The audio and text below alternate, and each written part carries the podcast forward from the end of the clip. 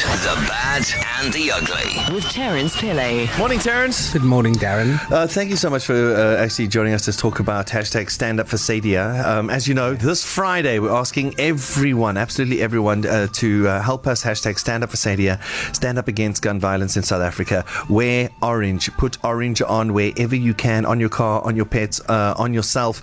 Uh, wear it as, as headgear, earrings, eyewear, uh, shirts, or whatever. Wherever you can, just a little bit of orange, because orange is the color uh, for activism against gun violence. So that's this Friday. Spread the word.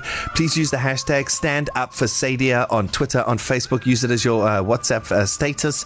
Uh, we really, really want to get the word out there because I think you shared the sentiment with us that KZN is now literally hurtful for uh, gun violence. And I also think that this campaign is really, really important in, in, in trying to address this problem because, you know, when one person stands up and uh, jumps up and down, it's a tantrum. Mm. But when many people stand and jump up and down, it's a movement. Mm-hmm. And what we need here is a movement because gun yeah. control in this province itself is, is, is completely out of control, right? 16 people are murdered with a gun every day in South Africa.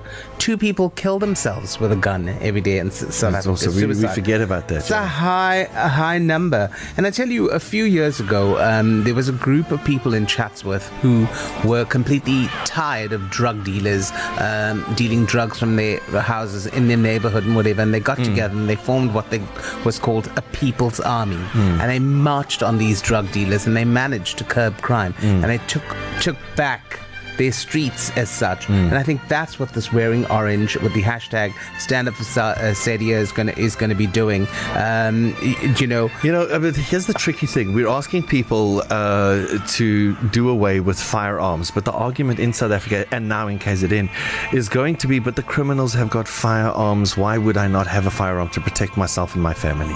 Yeah, of course. I mean, uh, that is going to be, and it's a legitimate question.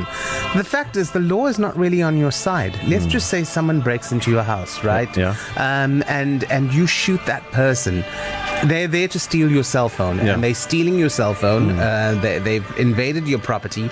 You can't shoot that person because there's no imminent threat, yeah. imminent danger yeah. um, to you and your family. If you do shoot that person, even though in my opinion, you have every right to because yeah. someone has invaded your house, yeah. and that in itself is the imminent threat. Mm. Um, you you could stand going to jail. Yeah, so you could end up going to jail on the other you side. Thought of, you were protecting on yourself. the other side of the law. The fact is, you know, when the um, Firearms Control Act of 2000 came about, it made it slightly more difficult for people to register firearms and that kind of thing. Mm. Um, so, still, I mean, while there are a lot of um, registered firearms out there, and you can get it legally, you're a card carrying member, mm. Um, there's still our hugest problem is that there are a lot of illegal firearms, mm. and these are the firearms that are being used to commit crime. Sure. And I think what this how are we supposed to get those? How are we supposed well, to find them? Do you know when Rudy Giuliani did that whole cleanup of New York yeah. um, a couple of years ago? It was the broken window syndrome. Yes. He ran a program called Don't Ask, Don't Tell, mm. which got the community who were living in those um, uh, what, what, do you call those tenement housing? Ten, yeah. He got them to bring in guns mm. that they had found. Uh, let's just say uh, your brother was in a gang and he mm. kept gang, uh, guns under the bed or something mm. to that effect. They brought those and they collected all those guns guns. And you could just drop them off at the police stations, and they didn't ask any. Not questions. even the police station. They yeah. used like church halls yes. and that kind and of community thing. centres as collection. So areas, yeah. and they didn't ask anything. Maybe and something they collected like all those guns. And you know what else that did? When they processed those guns, they found a lot of those guns that were used in in robberies and murders and that kind of mm. thing, and they were able to solve those crimes.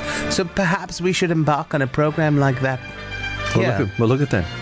It's something that we'll definitely be asking the police because we are going to be engaging the, the police. No, 100%. And you know, if people can put those big red noses on their cars for rhino awareness, mm. come on, you can wear orange this Friday and support this hashtag, stand up for uh, Sadia, and, and make a stand against. We, do, we don't want this this kind of violence no, anymore. No, we don't. I'm, I'm, I'm done with this violence. Hashtag yeah. stand up for Sadia. And you know what's, what it's hit home? And I've done stories over the years you know, like this, which mm. were heartbreaking, but this even more so because there is an innocent young nine year old girl who's mm. become the face yeah. of this crime now. Yeah. All right. So make sure you wear orange in some way, shape, or form this Friday. The good, the bad, and the ugly. With Terence Pillay.